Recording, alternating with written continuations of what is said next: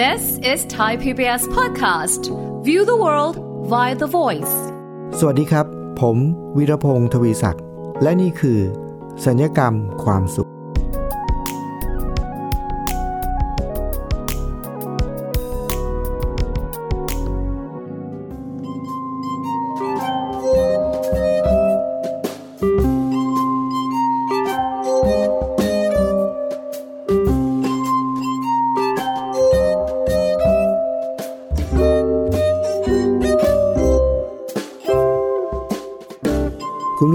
เคยพบกับสถานการณ์บางอย่างที่ต้องใช้บริการที่เรียกว่ากับดักหนูไหมครับ ผมเนี่ยเคยมีครั้งหนึ่งนะครับ ก็มีปัญหาเกี่ยวกับเรื่องหนูเข้ามากัดทำลายข้าวของ จนกระทั่งต้องไปค้นหาวิธีในการกำจัดหนู ก็ค้นหาเรื่องเกี่ยวกับกับดักหนู คุณผู้ฟังครับ วันนี้ผมจึงอยากจะมาแบ่งปันเรื่องเกี่ยวกับ หนูติดกับ แน่นอนครับ หนูเนี่ยมาติดกับ เพราะว่าเรามีกับดักครับ สถานการณ์ที่เกิดขึ้นก็คือว่า มีอยู่วันหนึ่งครับคุณผู้ฟังผมก็นอนอ่านหนังสืออยู่ที่บ้านเนี่ยนะครับ แล้วก็มองนอนแบบนอนบนเก้าอี้โซฟานะครับ อ่านหนังสือไปด้วย มองบนเพดานไปด้วยนะ ก็เห็นเพดานข้างบน เพดานมันเป็นสีขาวๆครับ แต่ว่าพอเราสังเกตอยู่ดีๆบอกเอ๊ะทำไมเพดานสีขาวๆเนี่ยมันมีรอยดำๆเป็นกลมๆเลยครับ กลมๆใหญ่ๆด้วยนะครับ ก็เข้าไปดูก็เลยปีนขึ้นไปดูใกล้ๆ ปรากฏว่าฝ้าเนี่ยถูกหนูกัดเป็นรูแบบใหญ่เลยนะฮะอยู่บนเพดานเนี่ยทำให้เรานึกอ๋อมาเลยว่า เอ๊ะทำไมเวลาที่เรากวาดบ้านเนี่ยที่พื้นบ้านเนี่ยมันมีเศษฝุ่นเหมือนอะไรแปลกๆแต่เราไม่ได้เงยหน้าขึ้นไปมองบนเพดานครับพอเงยพอวันนั้นมองไปดูเห็นก็เลยพบว่าอ๋อเป็นเพราะว่ามันมีหนูเนี่ยเข้าไปอยู่ในฝ้า แต่ก็ประหลาดใจว่าหนูมันเข้าไปได้ยังไงนะไม่รู้ว่ามันเข้าทางไหนนะแต่ว่าพอเรารู้ว่ามันมีหนูอยู่ในบ้านเราเนี่ย เราก็พบว่ามันกัดทำลายโอ้โหสารพัดนะครับ มันกัดมุ้งลวด มันกัดสายไฟมันโอ้หลายอย่างเลยนะครับจนกระทั่งไม่ไหวแล้วมันทำลายเยอะมาก ผมก็เลยต้องจัดการครับ จะทำยังไงดีครับ ก็ไปปรึกษาหลายคนก็บอกว่าโอ้วิธีดีสุดนะก็บอกว่านะ วางยาเบื่อเลยนะฮะซึ่งวิธีนั้นเป็นวิธีที่ผมจะไม่ใช้เลยครับ เพราะว่าไม่อยากฆ่ามัน ไม่อยากฆ่ามันทำยังไงเราถึงจะได้ตัวมันเป็นๆแล้วไปปล่อยที่อื่นแต่ไม่ต้องฆ่านะครับผมก็เริ่ม ค้นหาว่าทำยังไงเราถึงจะให้หนูมาติดกับได้ มันมีกับดักแบบไหนบ้างนะครับ ผมเข้าไปเสิร์ชข้อมูลใน YouTube ครับคุณผู้ฟัง พบว่า โอ้ไม่น่าเชื่อนะครับว่า กับดักหนูเนี่ย เพื่อหลอกให้หนูมาติดกับเนี่ย มันมีหลากหลายแบบมากเลย ถ้าแบบซื้อเนี่ยก็มีแบบกรงนะครับ มีทั้งแบบที่หนีบ ซึ่งไอ้นี่ตายเลยนะ เราก็ไม่ใช้นะ หรือว่ามีคนเขาคิดประดิษฐ์ กับดักหนู หลายหลายแบบหลายวิธีมาก เป็นกระป๋องเป็นคาน หนูบิเดินเข้ามาแล้วก็ตกลงไปนะครับ แต่ว่าผมไปเจอกับดักหนูชนิดหนึ่งครับ ที่น่าสนใจมากเลยก็คือว่าเขาประยุกต์มาจากคล้ายๆเหมือนกับเป็นขวด เป็นขวดนะใสๆเนี่ย น่าจะทำมาจากพลาสติกที่หนาๆหน่อย แล้วทางเข้ามันมีทางเดียวเหมือนเป็นปากขวดนะครับ ทางเข้ามีทางเดียว แล้วข้างในเนี่ยเขาเอาอาหารไปใส่ไว้ข้างในขวดนะแต่ขวดนี้เนี่ยเขาทำเป็นบริเวณตรงปลายขวดเนี่ยเขาทำเป็นลักษณะแบบเข้าได้แต่ออกไม่ได้ครับนี้เวลาที่หนูมันมาเนี่ยครับคุณผู้ฟังเขาถ่ายคลิปไว้เลยนะครับ มันก็จะเห็นหนูมันก็เดินเดินเข้ามา แล้วมันก็มาดมๆที่บริเวณปากขวด พอมันดมเสร็จปุ๊บ มันก็โผล่เข้าไป แล้วมันก็พึบเข้าไปเข้าไปในขวดเลยนะครับ พอเข้าไปในขวดเสร็จมันก็ตรงไปที่บริเวณอาหารที่เขาวางเอาไว้ ตอนนี้คุณครูคุณผู้ฟังครับ หนูได้ติดกับแล้วครับ ได้กินอาหารปุ๊บเข้าไปฟึบติดกับเลยครับ หนูติดกับ พอกินเสร็จปุ๊บออกออกไม่ได้ครับ มันก็วิ่งอยู่ในนั้นสักพักหนึ่งแล้วมันก็อยู่เฉยๆนะครับ คือคุณผู้ฟังครับจากคลิปที่เขาถ่ายให้ดูนั้นเนี่ยมันเป็นกับดักหนูชนิดหนึ่งที่เป็นขวดใส ปากทางมีทางเข้า อาหารหรือเหยื่อล่ออยู่ข้างใน พอหนูเข้าไปออกไม่ได้ครับ พอตัวแรกเข้าไปกินอาหารเสร็จออกไม่ได้ ก็นั่งอยู่ในนั้นวิ่งอยู่สักพักหนึ่งแล้วก็สักพักหนึ่งก็อยู่เฉยๆครับ ผมก็เห็นมีหนูตัวที่สองมาครับคุณผู้ฟัง หนูตัวที่สองก็มา มาอยู่ที่บริเวณที่ปากขวดครับทำท่าเหมือนกับ จะเข้า เอ๊ะ หรือไม่เข้า ผมก็สงสัยว่า หนูตัวที่มันติดกับ อยู่ข้างในเนี่ย มันจะสื่อสารกับตัวที่อยู่ข้างนอกไหมว่า อย่าเข้ามานะ ออกไม่ได้อะไรอย่างเงี้ยนะ ผมก็สงสัยว่าตัวที่สองมันจะเข้าไหม เพราะว่าตัวที่อยู่ข้างในมันอยู่ในอาการตกใจแล้วก็เหมือนกับออกไม่ได้ ก็สงสัยอยู่ว่าตัวที่สองมันจะเข้าไหม ปรากฏว่าตัวที่สองเนี่ย มันทำท่าทำท่าเหมือนจะเข้า แต่มันก็ถอยออกมาครับ แล้วสักพักหนึ่งมันก็วนๆกลับมาใหม่ อีกสักพักหนึ่งมันก็รอบที่สองทำท่าเหมือนจะเข้า แต่รอบนี้เข้าไปเลยครับ ตัวที่สองก็ตามเข้าไปนะครับ ทั้งนั้นที่ตัวแรกเนี่ยติดกลับไปแล้ว ตัวที่สองก็ติดกลับอีก เข้าไปทีนี้ก็ไปตกใจก็วิ่งออกไม่ได้ก็วิ่งวนอยู่ในนั้นสักพักหนึ่ง แล้วก็นิ่งต่อไป ประเด็นคือคุณผู้ฟังครับ จากการค้นหาข้อมูลเกี่ยวกับว่า เราจะกำจัดหนูที่มันเข้ามากัดทำลายสิ่งของในบ้านเราเนี่ยเราจะกำจัดมันยังไง ที่ไม่ต้องฆ่าทำให้ผมค้นพบวิธี ในการทำกับดักหนูหลายวิธีมาก แต่ว่าวิธีที่ผมเห็นนี้เนี่ยเป็นวิธีหนึ่งที่น่าสนใจและประหลาดใจมาก แต่ว่าคุณผู้ฟังครับ มันมีเรื่องบังเอิญเกิดขึ้นคือ ช่วงสัปดาห์นั้นที่ผมกำลังหาข้อมูลเนี่ย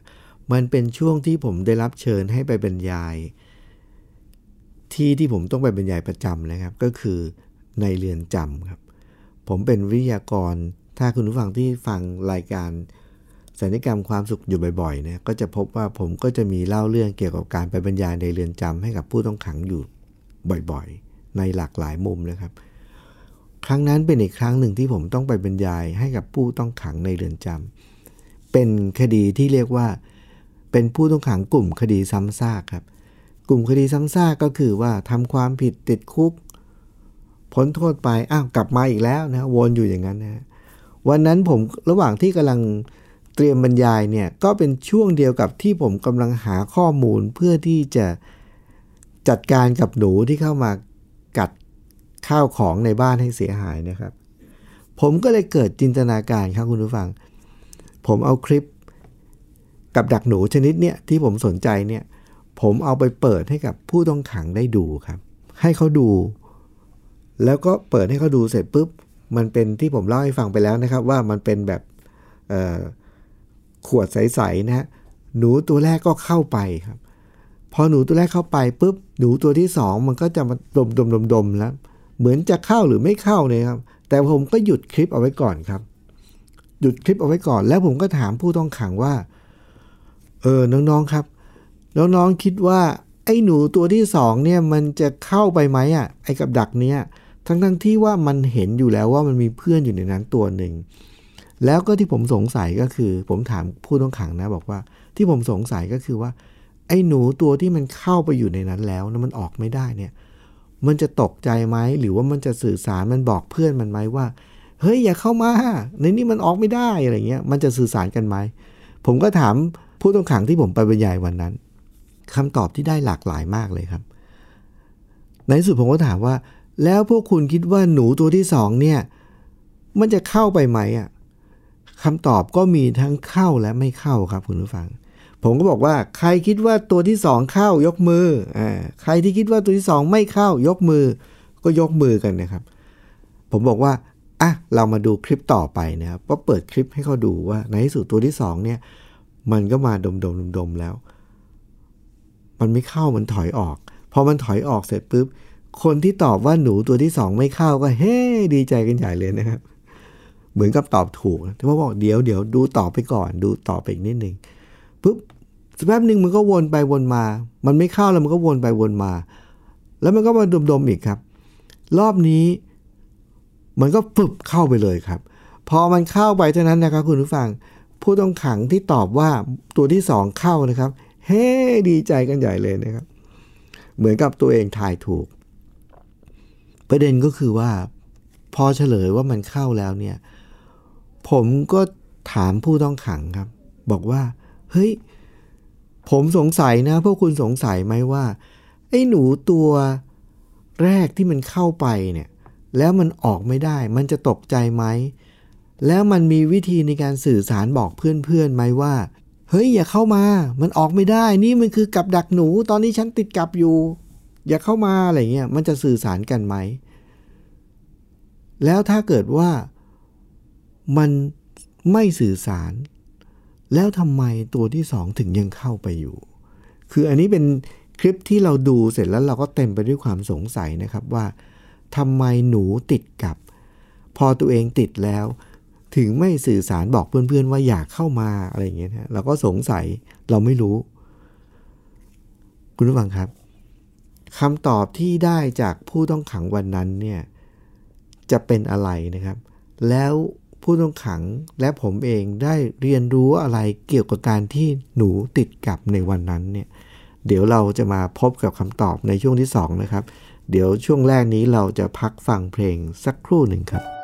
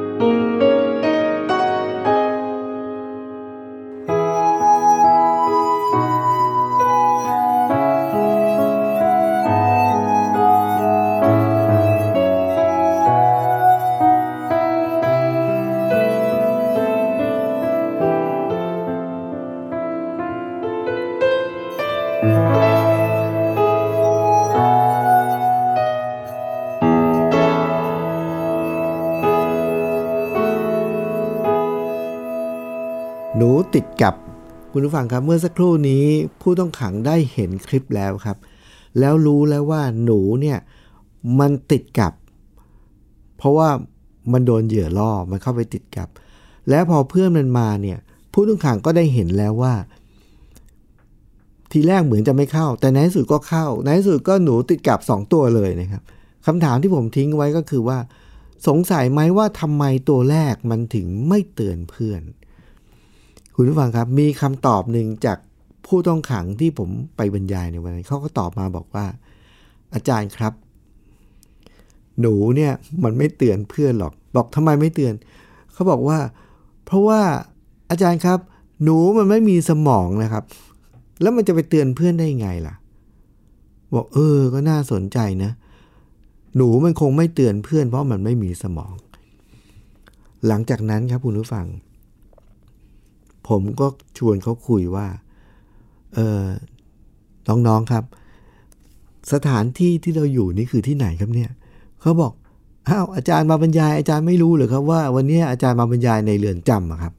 ก็คือมาอยู่บรรยายในคุกอะครับ แล้วผมบอกว่า แล้วเดี๋ยวผมบรรยายเสร็จนี่ผมก็กลับบ้านนะบอกอ้าวอาจารย์ก็ต้องกลับบ้านสิครับ แล้วผมบอกว่า แล้วพอพวกคุณฟังบรรยายเสร็จแล้วเนี่ย พวกคุณกลับบ้านไหมอะเขาบอก อาจารย์ครับที่นี่มันคือคุกครับอาจารย์ ผมเป็นผมเป็นผู้ต้องขังครับ ฟังบรรยายจบผมยังไม่ได้กลับบ้าน ผมอยู่ในนี้ ผมบอกอ้าวคุณเข้ามาในนี้แล้วคุณออกไปไม่ได้ แสดงว่าตอนนี้พวกคุณติดกับหรือเปล่าเนี่ย ติดกับเหมือนหนู เหมือนหนูเนี่ย คือมันเข้ามาแล้วมันออกไม่ได้ แสดงว่าเราติดกับป่ะเนี่ย บอก เออใช่ และผมบอกว่า พวกคุณรู้ไหมว่า หนูที่มันติดกับเนี่ย แล้วตัวที่สองเนี่ย มันก็มาดมๆ แล้วมันก็เข้ามาติดกับเหมือนกัน แล้วพวกคุณตอบผมว่า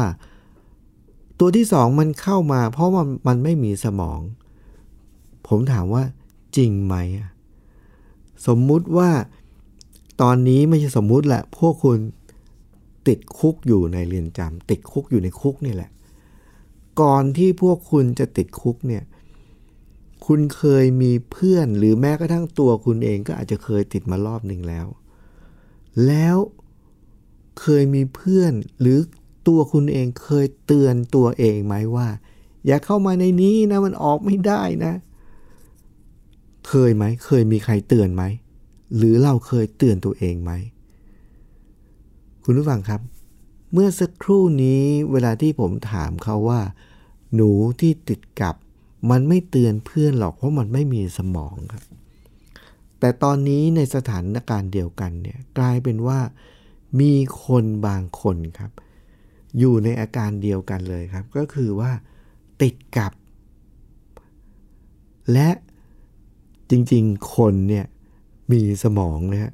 แล้วก็เคยเตือนกันด้วยครับ แต่ก็ไม่มีคนที่อยู่ต่อหน้าผมก็คือว่าเคยมีคนเตือน หรือเคยเตือนตัวเองด้วยซ้ำไปเพราะหลายคนติดหลายรอบแล้ว มีคนเตือนครับ และเรามีสมองครับ แต่แล้วทำไมเราถึงยังคงอยู่ในนี้ เป็นรอบที่หนึ่งรอบที่สองและรอบที่สามครับ คุณผู้ฟังครับวันนั้นเนี่ย ผมใช้กรณีของหนูติดกับและหนูไม่เตือนกัน เปิดประเด็นเพื่อให้เขาพูดคุยกับตัวเองนะครับ ว่าแล้วมันเกิดอะไรขึ้นกับเราคำคำหนึ่งที่หลุดออกมาจากปากผู้ต้องขังคนหนึ่งที่บอกว่า มันไม่เตือนหรอกครับอาจารย์ เพราะว่ามันไม่มีสมองคำนั้นเนี่ยมันทำให้เขาได้คิดเลยว่าแท้ที่จริงแล้ว การที่ หนูไม่เตือนกันหรือเตือนกันไม่ได้เพราะไม่มีสมองเนี่ยมันจริงหรือเปล่า เพราะมนุษย์ที่ติดกับก็คือติดกับแล้วต้องเข้ามาอยู่ในที่ที่เข้ามาแล้วออกไม่ได้ก็คืออยู่ในเรือนจำเหมือนติดกับเนี่ยจริง ๆ แล้วเรามีสมอง และจริง ๆ แล้วเราก็เตือนกัน และเราก็รู้ แต่เราก็ยังเข้ามาอยู่ดี แสดงว่า ปัญหามันไม่ใช่การมีสมองหรือไม่มีสมอง วันนั้นเนี่ยคุณผู้ฟังครับ ประเด็นเนี่ยมันทำให้เขาได้คิดว่าที่เรามาอยู่ที่นี่ติดกับแบบหนูติดกับ แต่เป็นมนุษย์ติดกับเนี่ยไม่ใช่เพราะเราไม่มีสมอง วันนั้นเนี่ยผมก็เลยชวนให้เขาคิด แล้วก็คุยกับตัวเองนะครับว่า ก็เรามีสมอง แล้วก็มีคนเตือนด้วย แล้วทำไมเราถึงยังติดกับอยู่ คุณฟังครับ ตอนท้ายของการอบรมในวันนั้นเนี่ยคำตอบที่ได้นะครับ น่าสนใจมากคือ มันทำให้เขาเข้าใจว่า แท้ที่จริงแล้วมันไม่ได้เกี่ยวกับสมอง หรือว่ามีคนเตือนหรือไม่ มีคนหนึ่งก็บอกว่า อาจารย์ครับ แท้ที่จริงแล้วหนูที่เข้ามาติดกับเนี่ยมันไม่ได้ติดกับครับ และมันไม่ได้เข้ามาเพราะว่ามีคนตื่นหรือไม่ แต่มันเข้ามาเพราะว่ามันโดนเหยื่อหลอกฮะถ้าเราเอากับดักหนูเนี่ยไปดักหนูโดยที่เราไม่ได้ใส่เหยื่อเข้าไป หนูจะไม่เข้ามานะครับ แสดงว่าหนูเข้ามาเนี่ยไม่ได้ติดกับหรอกแต่ว่าติดเหยื่อ แล้ววันนั้นเนี่ยมันทำให้ผู้ต้องขัง กลุ่มนั้นเนี่ยเข้าใจว่าที่ตัวเองเข้ามาติดกับ ก็คือติดอยู่ในเรือนจำแล้วออกไม่ได้เนี่ยสาเหตุมันไม่ใช่เป็นเพราะกับดักครับ สาเหตุเป็นเพราะเหยื่อที่หลอกล่อเราครับ เราโดนเหยื่อหลอกครับ แล้วน่าสนใจก็คือว่าวันนั้นเนี่ยการที่เราเปิดโอกาสให้เขาได้เห็นเรื่องนี้เข้าใจเรื่องนี้ แล้วมีโอกาสอยู่กับตัวเองแล้วพูดคุยกับตัวเองเนี่ยมันทำให้เขาพบความจริง ว่าที่เขาเข้ามาอยู่ที่นี่เนี่ยเหยื่อที่ล่อให้เขาเข้ามาอยู่ที่นี่มาติดอยู่ในนี้คืออะไร คุณฟังเชื่อไหมครับว่าประเด็นที่เขาคุยกับตัวเองเนี่ยมันน่าสนใจตรงที่ว่า คนแต่ละคนเนี่ยติดเหยื่อไม่เหมือนกันครับ มันไม่มีสูตรสำเร็จครับ เหมือนเวลาที่เราจะไปจับปลาใช่ไหมครับ เหยื่อที่เราใช้ล่อปลาเนี่ยก็เป็น ปลาเขาก็ชอบเหยื่อบางประเภท แต่ว่าเวลาที่เราจะจับหนู เหยื่อที่ล่อหนูได้ก็เป็นอาหารบางอย่าง หรือว่าเวลาที่เราจะไปดักสัตว์ชนิดอื่นเนี่ยเหยื่อที่เราไปล่อเนี่ยต้องเป็นเหยื่อที่สัตว์แต่ละชนิดนั้นชอบ ผู้ต้องขังเองก็เหมือนกันครับคุณผู้ฟัง ผู้ต้องขังเป็นมนุษย์เป็นคนนะครับ แต่ว่าเหยื่อที่ล่อให้เขามาติดกับเนี่ยผู้ต้องขังแต่ละคนผู้ต้องขังแต่ละคดีเนี่ยเหยื่อที่ล่อเข้ามาติดกับไม่เหมือนกันครับ วันนั้นเนี่ยกระบวนการของหนูติดกับเนี่ยทำให้เขาได้อยู่กับตัวเอง และเขาเข้าใจว่าเขามาอยู่ที่นี่เขาโดนอะไรล่อมาครับ วันนั้นจากการแบ่งปันเขานะครับคุณผู้ฟัง มันทำให้เขาเห็นว่าบางคนนะครับเขาพบว่าที่เขาต้องมาติดกับอยู่ที่นี่เหยื่อที่ล่อเขามาคือ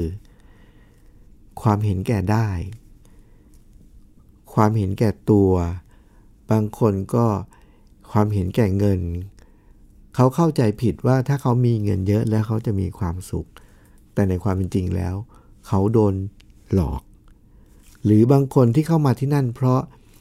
ความรู้เท่าไม่ถึงการ หรือบางคนเนี่ยมีเด็กๆเยาวชนหรือวัยรุ่นบางคนในวันนั้นนะครับ เข้ามาติดกับเพราะเหยื่ออะไรรู้ไหมครับ เหยื่อเขาคือเพื่อนครับ ความเชื่อเพื่อน ตามเพื่อนออไม่ค่อยเป็นตัวของตัวเอง เพื่อนชวนไปไหนก็ไป เพื่อนชวนทำอะไรก็ทำทั้งทั้งที่ตัวเองก็ไม่ได้ชอบหรือไม่ชอบ ก็แค่ว่าเห็นแก่เพื่อนตามเพื่อน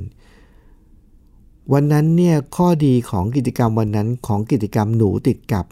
และเหยื่อของหนูก็คือ ทำให้เขาเข้าใจว่าตัวเขาเองแต่ละคนเนี่ยโดนอะไรหลอกมาครับ แล้วพอเขาเข้าใจว่าเขาโดนอะไรหลอกมา เขาถึงต้องมาติดกับในวันนี้แล้วก็แล้วก็ออกไปไม่ได้เนี่ย หลังจากนั้นเนี่ยผมก็ให้เขาตั้งทำเป็นข้อตั้งใจของตัวเอง แล้วก็เขียนครับว่า ชีวิตเขาหลังจากนี้ เพื่อที่เขาจะได้ไม่กลับเข้ามาติดกับในนี้อีกเนี่ยเเขาต้องระมัดระวังเหยื่ออะไรที่มาล่อเขาครับบางคนก็ชัดเจนว่าออกไปแล้วโดยเฉพาะพวกคดียาเสพติดนะครับ ออกไปแล้วเขาจะต้องอยู่ให้ห่างจากเหยื่อที่ล่อเข้ามาที่นี่ครับ ก็คืออยู่ให้ห่างจากเพื่อนหรือสังคมของคนที่ขายยาและเสพยาเป็นต้น หรือบางคนก็ชัดเจนว่ากลับไปเขาจะต้อง รู้ว่าแท้ที่จริงแล้ว เงินไม่สามารถที่จะทำให้ชีวิตเขามีความสุขได้เสมอไป ควรจะเป็นอย่างอื่นนะฮะเพราะฉะนั้นคุณผู้ฟังครับ จากกรณีของหนูติดกับ